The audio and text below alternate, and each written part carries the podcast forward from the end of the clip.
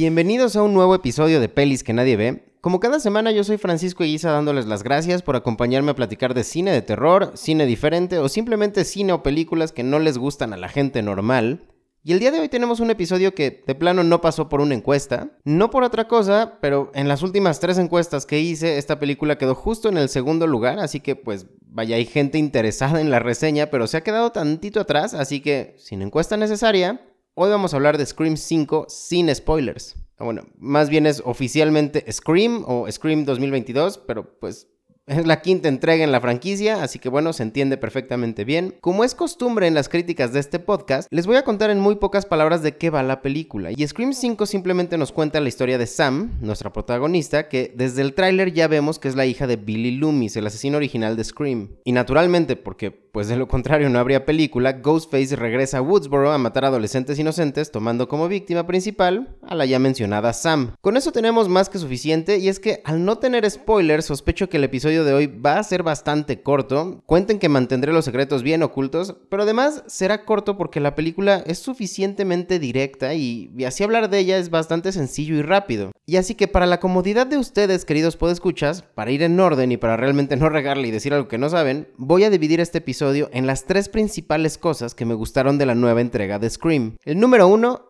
es el gore. Los fans muy hardcore de la franquicia van a recordar que la primera entrega de Scream fue censurada drásticamente en su lanzamiento a las salas convencionales de cine. De hecho, no pudimos ver las tripas del primer muerto en pantalla y tampoco la sangre de Drew Barrymore colgada en el árbol, mucho menos vimos el cuello degollado del camarógrafo de Gail Weathers ni la muerte completa de Tatum cuando pues es aplastada por una puerta de garage. Esto más bien lo pudimos ver hasta el lanzamiento sin censura del DVD, la versión uncut, y cuando lo vimos la película realmente cambió casi por completo. No me refiero tanto a la historia, de hecho no me refiero nada a la historia, sino más bien al tono y a la atmósfera de la película. Con esto ahora Scream no solo honraba al cine de horror ochentero con su guion, que es la verdad extraordinario, sino también con sus guiños visuales de tripas y vísceras. Por fin nos pudimos exponer a la visión de Wes Craven en su máximo esplendor, sin censura y sin tapujos. ¿Y entonces qué pasa ahora? Es evidente que el equipo de Scream 5 o Scream 2022, como la quieren identificar, tenía clarísimo esto en la memoria y pues se atreve entonces a hacer una película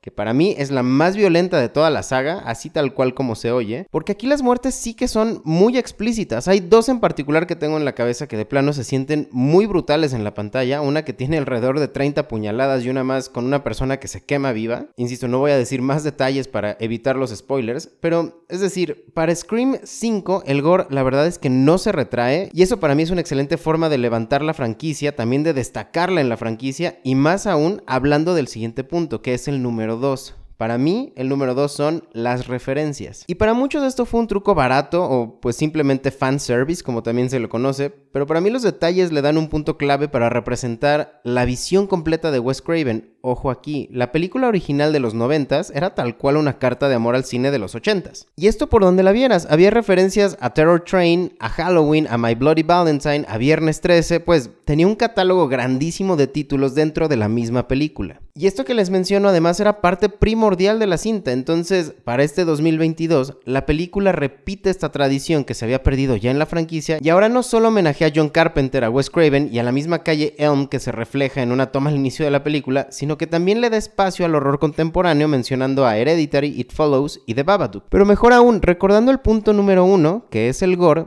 sí les da espacio a estas nuevas películas, pero básicamente para mandarlas a la chingada. Es decir, solo se guiña el ojo a estas nuevas películas para después dejar claro que Scream es una película de psicópatas. A ver, no es horror elevado como los snobs le llaman a las creaciones de Robert Eggers o Ari Aster. No, es horror sangriento para gente que disfruta del horror sangriento, punto. Y para mí tomar posición de esa manera me parece completa y absolutamente admirable. La verdad es que es un gran fuck you al horror preciosista y es un estandarte grandísimo al horror clásico o al horror tradicional. Scream 5 literalmente te advierte desde el inicio, aquí va a haber cuchilladas, si te parece, y si no, pues hazte un lado, tú no entras acá. Y por lo tanto va a haber bastantes detractores de la película que justamente están buscando algo mucho más como dije, elevado o preciosista, como no lo reciben a cambio, pues se van a disgustar y no les va a gustar la película. En el punto número 3, yo hablaría de la sospecha.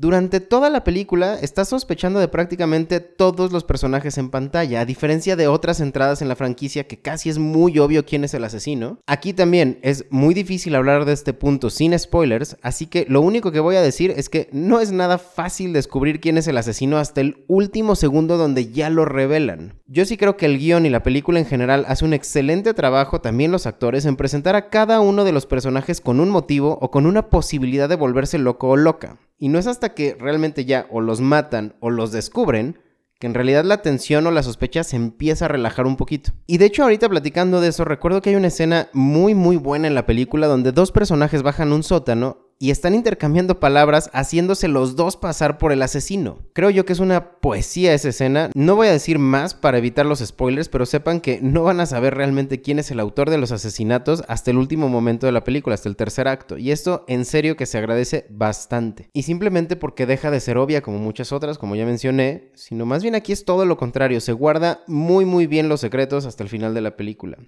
Y en resumen, queridos podescuchas, como mencioné, este sería un episodio bastante corto. La nueva película de Scream, en mi opinión, vale muchísimo la pena. Pero ojo que ya me he encontrado gente que la siente tan similar a la original que simplemente le parece pues irrelevante, una copia. Platiqué también con algunos más que, que literalmente detestaron el guiño a Billy Loomis y pues aunque yo no entienda el porqué de ese odio, la verdad es que es válido. Que, o sea, si hay gente que no le encaja, pues no le encaja y ya está. Al final es cine y como tal, pues es arte y es subjetivo. Habrá gente que le encante, hay gente que le da igual o hay gente que la odia.